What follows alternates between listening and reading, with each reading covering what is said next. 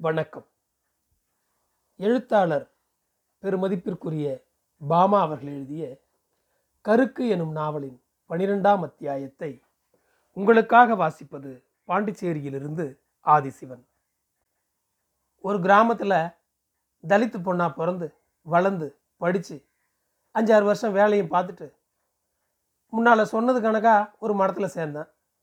இந்த மடத்தில் சேர்றதுக்கு முன்னால் இந்த சபையை உண்டாக்கின அம்மாவை பற்றி படித்து தெரிஞ்சுக்கிட்டேன்.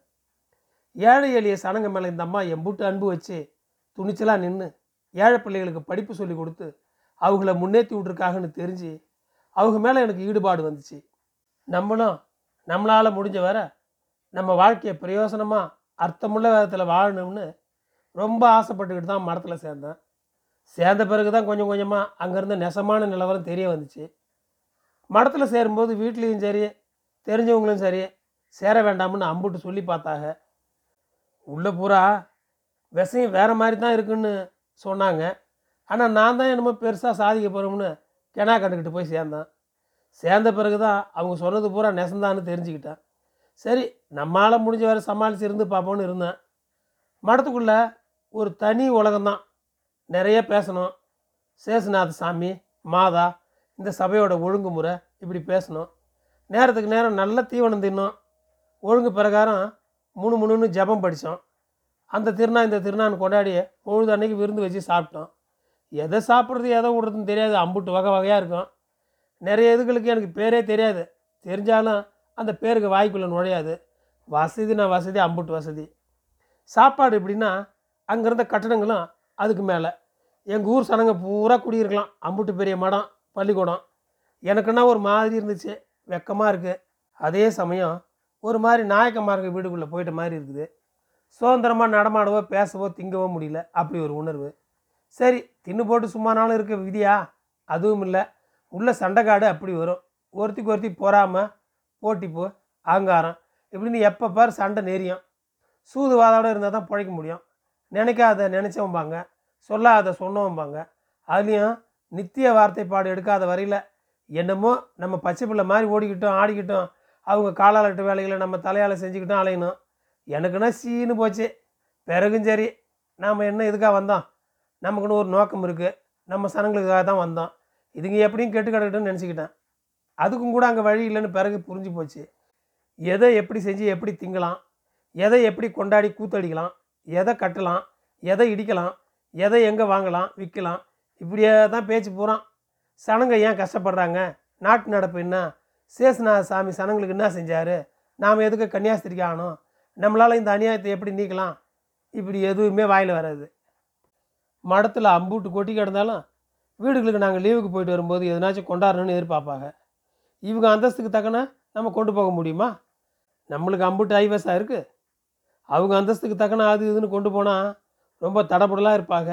இல்லைனா யார் எவருன்னா கூட கண்டுக்க மாட்டாங்க. நல்லா பெருத்த துட்டுக்காரியாக இருந்து நாளைக்கு சாதி சனத்தோட செல்வாக்காக இருந்தால் அதுக்கு ஒரு தனி மவுசு தான். இல்லைன்னா நம்மளை யாரும் சீந்த மாட்டாங்க. சரி மடம் தான் இப்படியே. பள்ளிக்கூடம் நல்லா இருக்குன்னு நினச்சா அது அதுக்கு மேலே. கிளாஸ் பூரா பணக்கார வீட்டு பிள்ளைங்க. நல்லா கோழு கோழுன்னு தின்னு போட்டு வந்து உக்காந்துருக்குங்க. வெள்ளத்தோலாக இருந்து காரில் வந்து இறங்கிட்டா போதும். இம்புட்டுக்கான பிள்ளை கூட வேலைக்கார பிள்ளைங்க சோறு தூக்கி வந்து கொடுக்க தின்னு போட்டு குதியாட்டம் போடுங்க. பேருக்கு நாலஞ்சு ஏழை பிள்ளைங்கள பள்ளிக்கூடத்தில் சேர்ப்பாங்க. இதுக்கு பாவம். இந்த பணக்கார கும்பலில் அஞ்சு ஒடுங்கி நடுங்கி மூளையில் கிடக்குங்க. அப்பப்போ இந்த ஏழை பிள்ளைகளை பற்றி புகார் வரும். இதுங்க பக்கத்தில் உட்கார மாட்டோம். இதுங்க கருப்பு ஏழை அசிங்கமாக இருக்குதுங்க. நல்ல துணிமணி இல்லாதுங்கன்னு பணக்கார பிள்ளைங்க சொல்லுங்கள் ஒரு ட்ராமா டான்ஸுக்குள்ளே ஏழை பிள்ளைங்க மாதிரி வேஷம் போடக்கூட இந்த பணக்கார பிள்ளைகளுக்கு பிடிக்காதுன்னா பார்த்துங்களேன் இதுகளுக்கு பாடம் சொல்லி கொடுக்குறதுக்கு தெண்டன்னு பட்டுச்சு. இதை பற்றி மடத்தில் மற்றவங்ககிட்ட பேசவும் முடியல. பேசுனா அதை கேட்கவும் மாட்டாங்க. எந்திரிச்சு உடனே ஜபம் பூசை மதிய ஜபம் சாயங்காலத்தில் ஜபம் ராத்திரி ஜபம்னு பொழுது அன்றைக்கும் ஜெபம் தான் ஆனால் இந்த ஜெபத்துக்கும் வாழ்கிற வாழ்க்கைக்கும் செய்கிற வேலைக்கும் சம்மந்தமே இல்லை. ஏதோ கடனேன்னு ஒரு பக்கம் இப்படி ஜபம் அடுத்த பக்கம் இவங்களோட அந்தஸ்தும் ஆதிக்கமும் இவங்களை கிறிஸ்தவங்கன்னு கூட காட்டாது. மூணு வார்த்தை பாடகம் எடுக்கிறாங்க. அந்த மூணு இவங்களை சுதந்திரப்படுத்தி மக்களை மையமாக வச்சு வாழ வழி செய்யுதுன்னு சொல்லி கொடுக்குறாங்க. ஆனால் நெசத்துக்கு இது மூணையுமே வச்சு நம்மளை முடக்கி போட்டு அடிமைகளாக ஆக்கி போடுறாங்க. வெளியில் இருக்கும்போது வறுமையை அனுபவித்து வறுமையில் வாடுற சனங்களோடு வாழ்ந்திருக்கேன். ஆனால் உள்ளே போனால் வறுமையோட தடத்தை கூட பார்க்க முடியல. ஏழை எளிய சனங்களை கூட பார்க்க முடியல. வசதியான கூண்டுக்குள்ளே அடைச்சி போட்ட மாதிரி அதுக்குள்ளேயே சொகுசாக வளைய வளைய வந்துட்டு இருக்கணும். எல்லாரையும் அன்பு செய்யணும். ஏன்னா எல்லாரும் கடவுளோட பிள்ளைகள்னு அம்புட்டு பிரமாதமாக பேசுவாங்க. ஆனால் இவங்க பேசி புழங்குறது பள்ளிக்கூடத்தில் சேர்க்கறது உறவு கொண்டாடுறது எல்லாமே பணக்கார கூட்டத்தோட தான். ஏழை எளிதுகள்லாம் இவங்களுக்கு மனுஷங்க மாதிரியே தெரியாது. நம்ம ஏதாவது இதை பற்றி பேசிட்டா தேவாலயத்தில் ஏழைகளுக்கு மட்டும் இல்லை பணக்காரர்களும் கடவுளோட மக்கள் தானேன்னு மறு விளக்கம் சொல்கிறாங்க ஏழைகள் என்றைக்கும் உங்களோட இருப்பாங்கன்னு கடவுளே சொல்லியிருக்காருன்னு விளக்கம் தராங்க. சிரிக்கவா அழவான்னு முழிக்க வேண்டியதாக இருக்குது. கீழ்ப்படிதல்னு சொல்லி சொல்லி நம்மளை தலை நிமிர விடாமல் அமுக்கி போடுவாங்க. நம்ம வயசுக்கு தகுந்த மாதிரி சிந்திக்க கூட விட மாட்டாங்க. நமக்கு பதிலாக அவங்க சிந்திப்பாங்க. நாம் செயல்படணுமா? சின்ன பிள்ளைக்கு இருக்கிற சுதந்திரமும் உரிமையும் கூட நம்மளுக்கு இருக்காது. எதுவும் எக்காடு கெட்டு போகட்டும். இனி ஒரு கிராமத்துக்கோ ஏழை பிள்ளைங்க படிக்கிற பள்ளிக்கூடத்துக்கும் அனுப்புங்கன்னு கேட்டால் கீழ்ப்படிதல் விசுவாசம். இதை சொல்லி பயங்காட்டி அவங்க அனுப்புகிற இடத்துக்கு தான் போகணும். அவங்க சொல்கிறபடி தான் செய்யணும்னு அடம் பிடிக்குதுங்க. விசுவாச கண்ணோட பார்க்கணுமா? அவங்க அதிகாரம் கொடி கட்டி பறக்குது. அந்த ஆணவத்துக்கு பலியாவது என்னைய போல் உள்ளவங்க தான். இதை எப்படி விசுவாசத்தோடு பார்க்குறதுன்னு விளங்கலை. இவங்களோட மூணு வார்த்தைப்பாடுகளுமே இவங்கள சனங்கக்கிட்டேருந்து நெச வாழ்க்கையிலேருந்து ரொம்ப தூரத்துக்கு பிரித்து விலைக்கு வச்சு இவங்க ஏதோ இன்னொரு உலகத்தை சேர்ந்தவங்கன்னு காட்டுது. மடத்தில் சேர்ந்து கன்னியாஸ்திரி ஆகிறதுக்கு ட்ரைனிங் கொடுக்காங்க அப்போ சொல்லி கொடுக்குறத பார்த்தா அம்புட்டு அருமையாக இருக்கும். நம்ம ஒவ்வொருத்தருக்கும் வித்தியாசமானவங்க நமக்குன்னு தனித்தன்மை இருக்குது. நம்மளை போல் வேறு ஒருத்தர் உலகத்தில் இல்லவே இல்லைன்னு சொல்லித் தராங்க.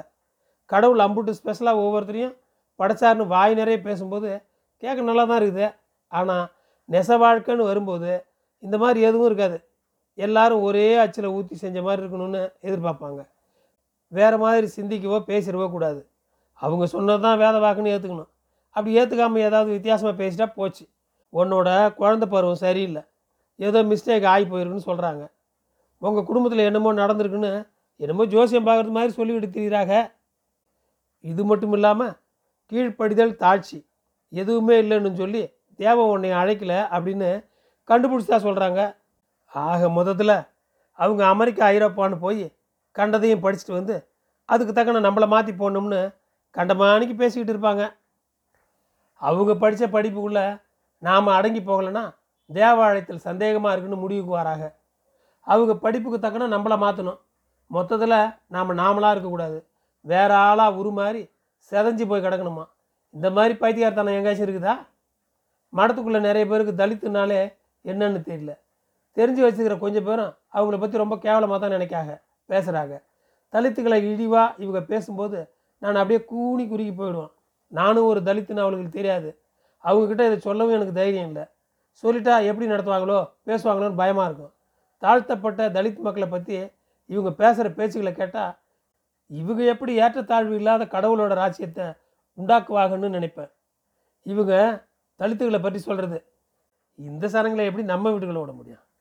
அப்படி நம்ம விட்டா கூட இவங்க உள்ளே வரமாட்டாங்க. ஏன்னா அவங்களுக்கே தெரியும் அவங்க எங்கே இருக்கணும்னு. இதுங்களுக்கு நாம் எதுவுமே செய்ய முடியாது செய்யக்கூடாது. அப்படி செய்கிறது நல்ல பாம்புங்களுக்கு உதவி செய்கிற மாதிரி. நாம் நினச்சி எதுவும் செஞ்சால் கூட இதுங்க முன்னேறாதுங்க அப்படிப்பட்டதுங்க இதுங்க. இதுங்க கூட இப்போ நல்லா ட்ரெஸ் பண்ணிக்கிட்டாலே இதுங்க அதனால் முன்ன மாதிரி இதுகளை அடையாளம் கண்டுபிடித்து கூட கொஞ்சம் கஷ்டம்தான். சே இந்த சனங்களுக்கு போய் கவர்மெண்ட் சலுகை செய்யுது படிப்பறிவு இல்லாத இதுகளுக்கெல்லாம் எதுக்கு இதெல்லாம்? ஏதாவது அசிங்கமாக மோசமாக இருக்கிறத பற்றி பேசணும்னா அதை ஹரிஜன்னு சொல்லி பேசுவாங்க. இப்படி அழுக்கு பிடிச்சி போய் கிடக்கிற இவங்களால என்ன சேவை செய்ய முடியும்? இம்புட்டியும் கேட்டுட்டு பார்த்துட்டு அனுபவிச்சுட்டு நானும் மேலே கூடிய ஆள் மாதிரி ரொம்ப மேட்டுமையாக இருந்து மனசுக்குள்ளே உறுத்திக்கிட்டே இருந்துச்சு.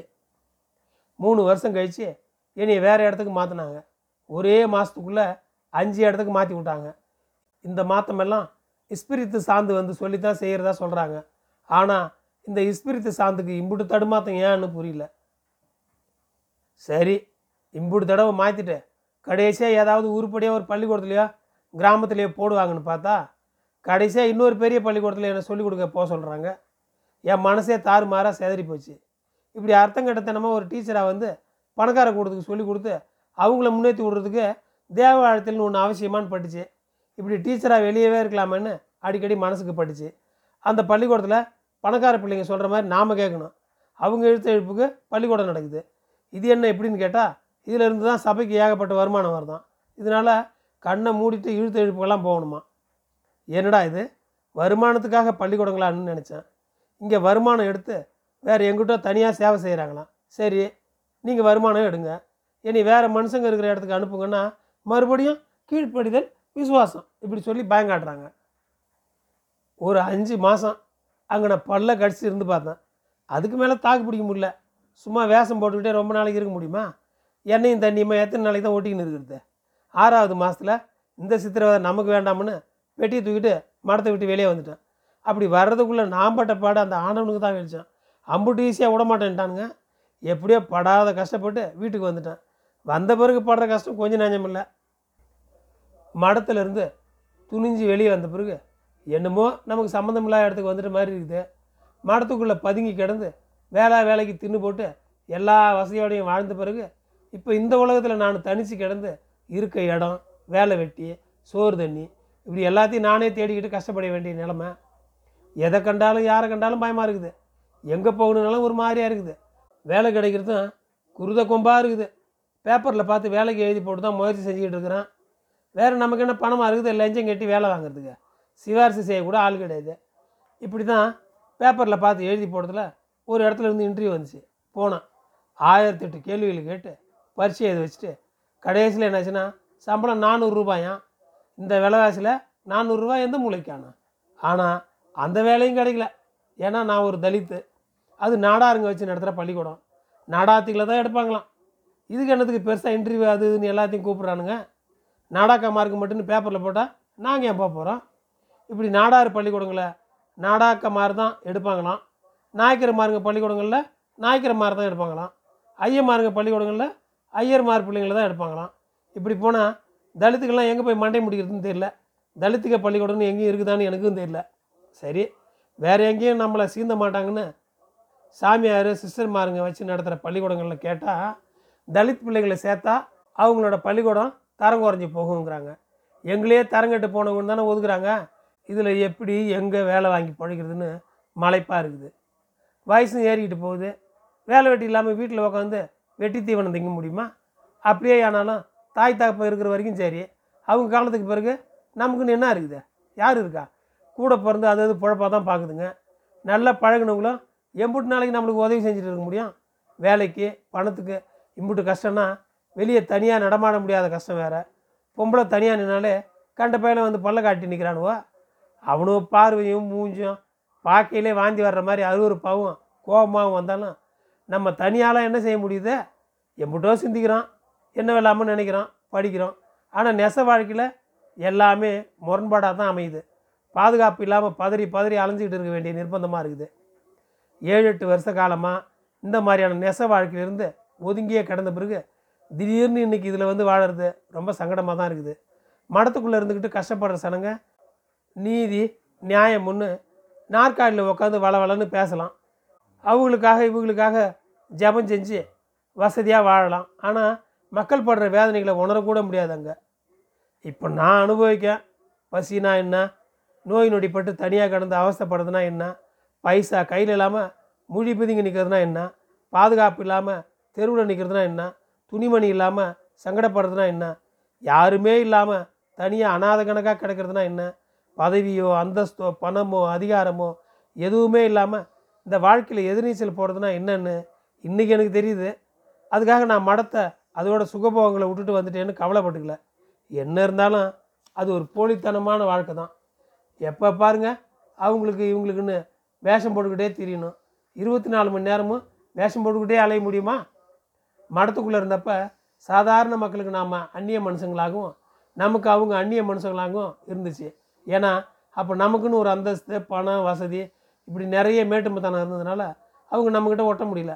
ஆனால் இப்போ நமக்குன்னு எதுவுமே இல்லாமல் நம்மளும் அவங்கள போல் இருக்கிறதுனால அவங்களுக்கும் நம்மக்கிட்ட பேசி புழங்க முடியாது. நம்மளுக்கும் அவங்கக்கிட்ட சர்வசாதாரணமாக பழக முடியாது. மடத்துக்களில் என்ன மாய மந்திரம் செய்கிறாங்களோ ஒரு ஏழு எட்டு வருஷத்துக்குள்ளே மூளையை கலக்கி மழுங்கடித்து ஒரு வழியாக நம்மளை வேத்தாளாக மாற்றி போடுறாங்க. அதுதான் வெளியே வந்த பிறகு வாழறதுக்கு தடங்களாக இருக்குது.